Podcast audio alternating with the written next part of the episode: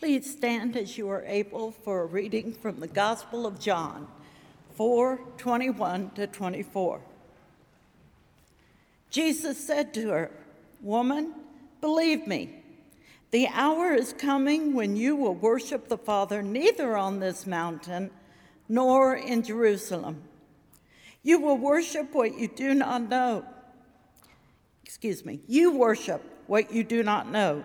We worship what we know, for salvation is from the Jews. But the hour is coming and is now here when true worshipers will worship the Father in spirit and truth.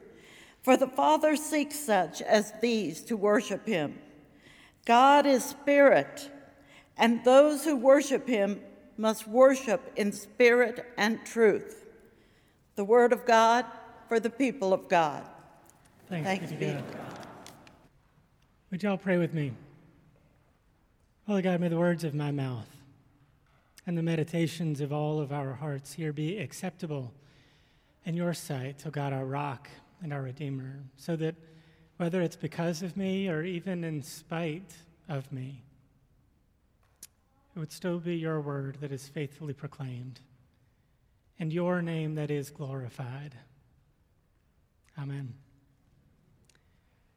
If you read through the Bible, starting in the very beginning. You see, from the beginning of our narrative of faith, our ancestors noticed and acknowledged certain places as holy and set apart.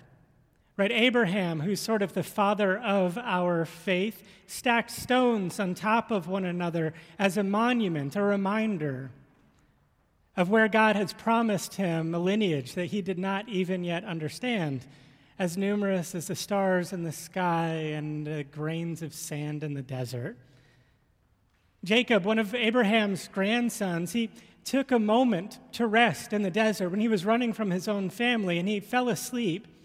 And there, when he fell asleep, he saw a vision of a staircase going up into the sky with heavenly messengers going up and down. And when he woke up, he realized that God had been in that place even though he didn't know it. And so he used the very stone that he had been sleeping on to form a pillar that he anointed with oil to mark the place as holy. He even named that place Bethel, the house of God.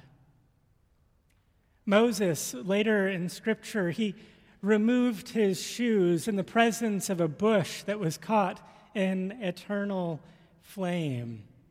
And eventually, that same man, Moses, while he's walking with the people of God, they received a new covenant, a new commandment that would hold them in relationship with God. And they built an ornate ark to house those words of the covenant and to house the tangible presence of God. And then as time went on, those same folks, as they were traveling along in the wilderness, they built a tent over that ark. And once they'd found their home in the promised land, eventually a king by the name of Solomon used his incredible wealth to build a colossal and ornate temple for the worship of God. God was housed there. Sacrifices were made there. Lives began there.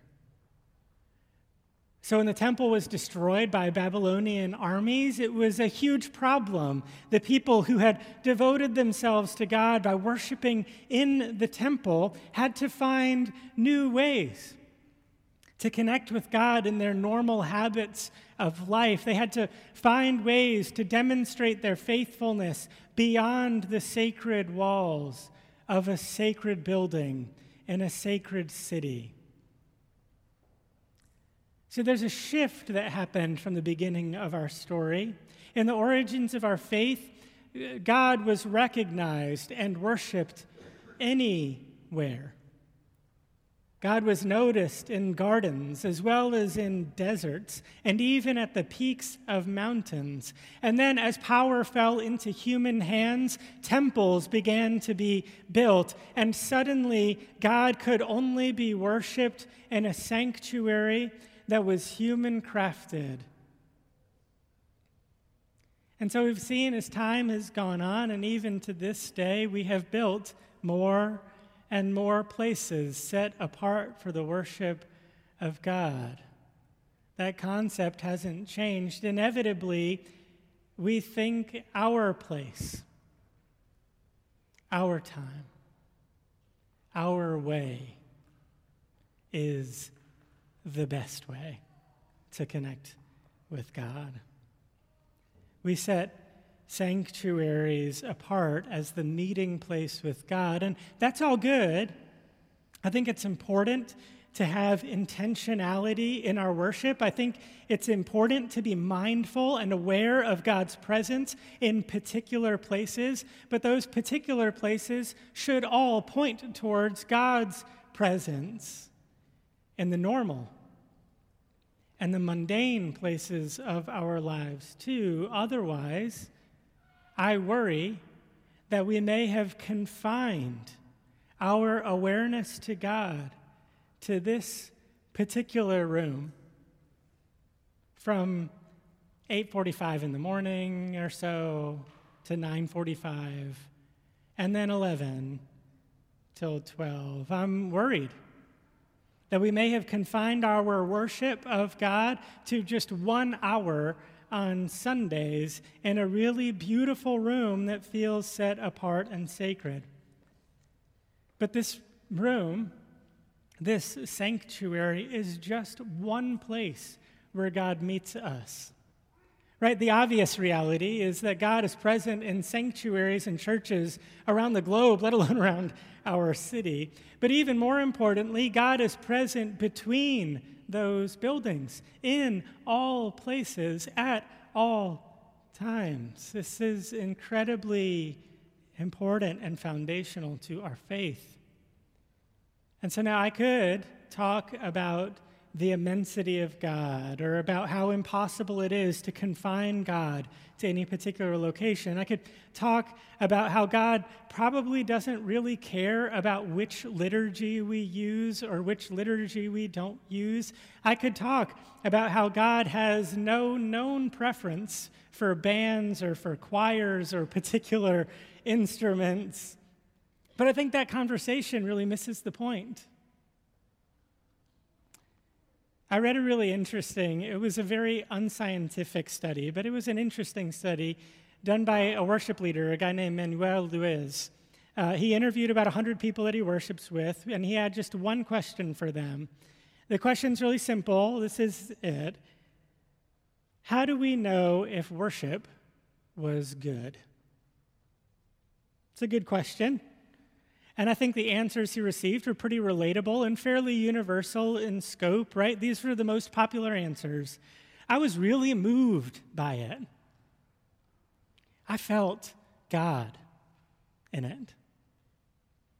I forgot about the stress of my week and could just be present. And I really liked the music. Now, those are all really relatable answers, right? I mean, we can all get on board with most of those. The problem is this, though those answers reflect my preferences, my feelings, and not necessarily God's own. And this is exactly why I think arguments about worship styles and the preservation of certain spaces or even certain pieces of furniture are so unhelpful. They have very, very little to do with the worship of God. And they have a lot to do with maintaining our own sense of comfort. Now, don't get me wrong. I'm confident that God wants us to be happy. That's written throughout Scripture. I know for certain that God wants us to be comforted. In fact, that's one of the names given to the Spirit of God, the Holy Comforter. And beyond that, I know that Scripture is full of stories and parables about the need for community to worship alongside one another through songs and through readings and through the proclamation of testimony about where God has been. Worship and community is meant to draw us together despite our differences, to focus on the one who created every single one of us. Worship is meant to rekindle our sense of connection and conviction about God's goodness, God's faithfulness, and God's mercy. Worship is meant to awaken our inner selves to the truth that you are a beloved creation of God with just as much value as the person sitting next to you. Your value is not determined by whether or not you can keep up with the responsive readings. It isn't determined by your ability to sing on key. Your value is determined only by the love of God, which is everlasting and persistent. You see, you already matter to God. Your worth isn't dependent on worshiping correctly or in the correct place. So, long after Solomon's temple was destroyed, it was actually rebuilt, um, almost identically, but not quite. It was rebuilt in the heart of Jerusalem. And after the temple was rebuilt, Jesus, who was a faithful Jew who worshiped in the temple, had a really intimate conversation with a Samaritan woman at a well. Now, this is significant in its own right because of the context and history. In Jesus' religious tradition, this woman is outside of the community. She's an outsider. She doesn't belong, and Jesus should not be talking to her. But that's not the point today. As a part of their conversation, this woman explains their differences. She says to Jesus that she worships God on the mountain instead of in the temple. And Jesus' response is beautiful and inclusive, and it would have been incredibly challenging for his own faith community to hear. As Joy read for us just a moment ago, Jesus says, Believe me, woman, the time is coming when you and your people will worship the Father neither on this mountain nor in Jerusalem. The time is coming and is here when true worshipers will worship in spirit and in truth. The Father looks for those who worship in this way. God is spirit, and it is necessary to worship God in spirit and in truth. So, in this sense, worship is just participating in God's Spirit through the lens of radical honesty,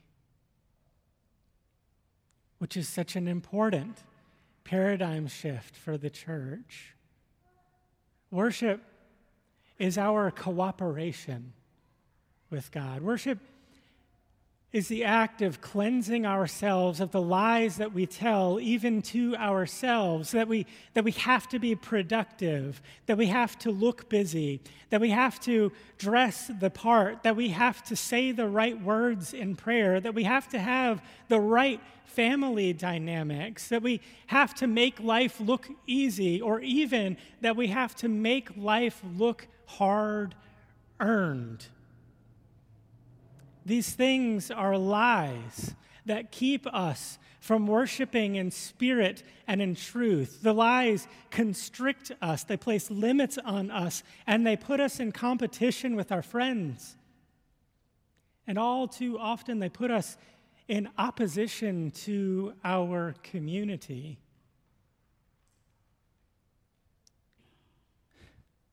Worship is gratitude in the presence of God. Worship is confession.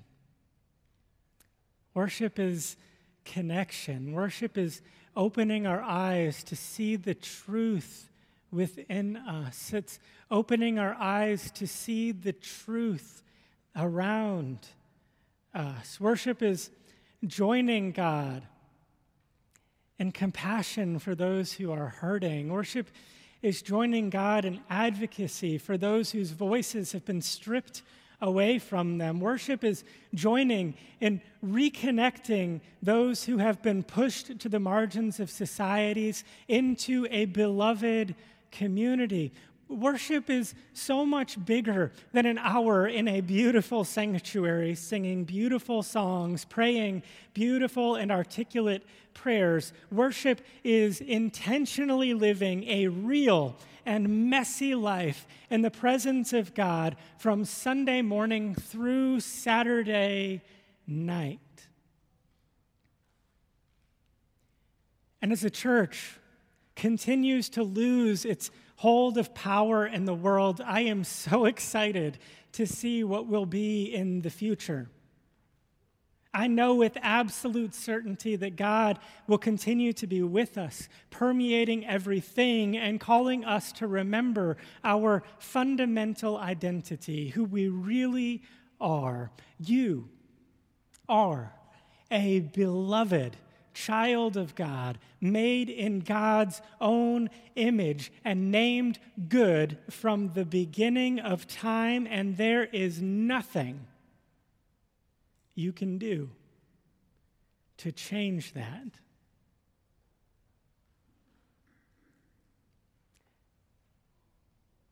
The one sitting next to you shares that same identity. Bearing the likeness of the divine within them too. And every time we gather, we have an opportunity to remember that fundamental and sacred truth. Because we know this. The day is coming when we will not worship on mountains or in sanctuaries but we will worship in spirit and in truth in the midst of God who is spirit. I long for that day. Thanks be to God. Amen.